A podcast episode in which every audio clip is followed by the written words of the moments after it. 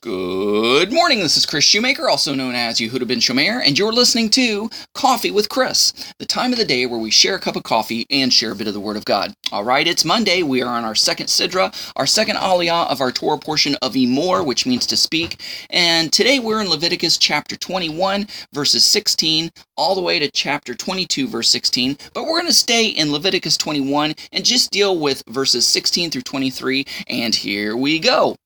Adonai spoke to Moses, saying, Say to Aaron, meaning say to Aaron and his descendants, in other words, the high priests, the ones who are going to be doing the heavy lifting, the ones who are going to be offering the sacrifices and being the front men of the work of the tabernacle, the one that's going to be going behind the curtain during Yom Kippur for the Holy of Holies and uh, uh, sprinkling the blood uh, near the ark, doing all these kind of things. So it says, Say to Aaron, none of your offspring throughout their generations who has a defect may approach to offer the food of his God.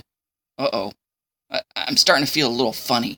Uh, the scripture's starting to rub me the wrong way. It's kind of bothering my, my Western sensibilities. This just somehow doesn't seem fair to my Western mind. Okay, I'm just going to keep reading. Verse 18 Any man who has a defect is not to draw near. Uh, I don't know about this.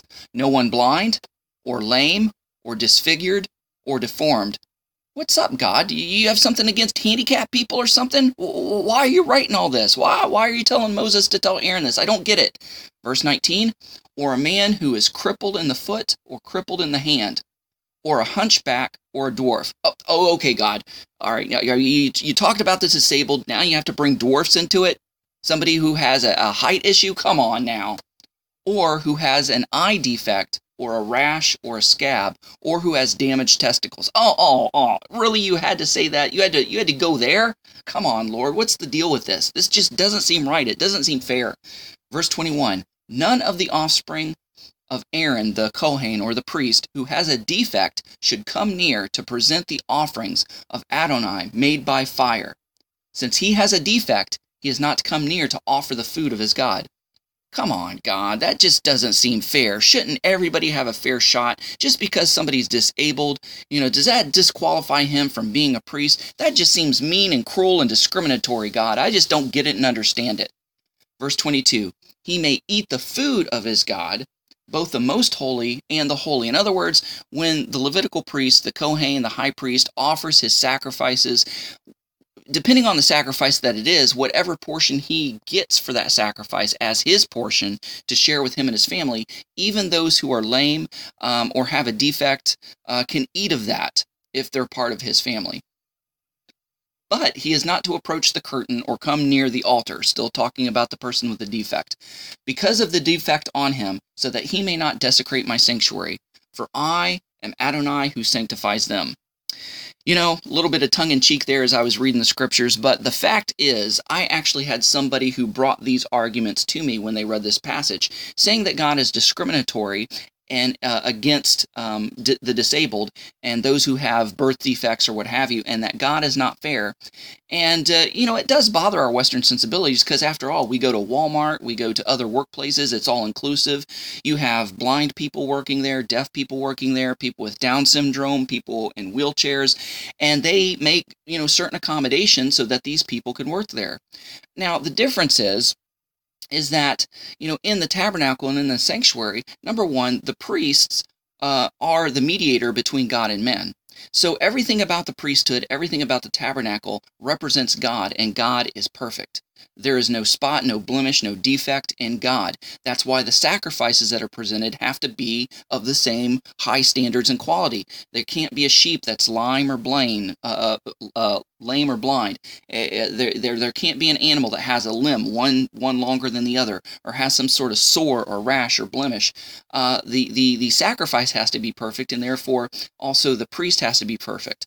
Not only the priest has to be perfect for the reason because it represents God, but because of the work that's done there. If you have a priest that's uh, got a cataract or can't see very well, he may not be able to slaughter the animal properly, and if he doesn't slaughter it properly, then that animal becomes invalid as a sacrifice. If he has, you know, if he's hunchback or or has a limp or you know has a bum bum leg or a bum arm, he wouldn't be able to lift the heavy sacrifice up onto the altar. He may stumble going up the ramp to the altar and fall. And these things would be very embarrassing, very humiliating. And so it's actually because God cares about those who are disabled that he does not permit them to be a spectacle in front of all the people in case something like that happens. Now, God shows his love and mercy that even though they can't participate as the high priest in that they perform sacrifices, they still nonetheless are descendants of Aaron. So they do have a right to the sacrifices that are given. In other words, they may eat their portion and still get their inheritance, even though they're not permitted to work as a high priest. So hopefully this kind of uh, uh, explains things and, and, and people are able to understand these things a little bit better. So again, it's not out of God's discriminatory nature, which He has no, no such thing, that keeps these people from uh, the disabled from working in the tabernacle and in the sanctuary, but it's because of his love and his mercy, because he cares about their disability. He doesn't want them to get hurt, or he doesn't want them to become embarrassed, or um, you know uh, something that would cause the the sacrifice itself to be uh, invalid uh, because of uh, in relation to their disability. Uh, so anyway, this this shows that God cares for those that are disabled, and if you read the rest of the Torah, it goes into great detail about when somebody is poor or has a defect or uh, bl- blind or lame or something, that the people of Israel should pitch in and help take care of that person. So that person's taken care of. God has built in a great welfare system within the Torah so that we can take care of each other. And Israel takes care of its own. And we don't have to be- depend upon any secular governments if we were able to follow the Torah as He wants us to. Guys, thanks so much for listening. Go out there and have a great day. Have a great week. Shalom and Shavua Tov.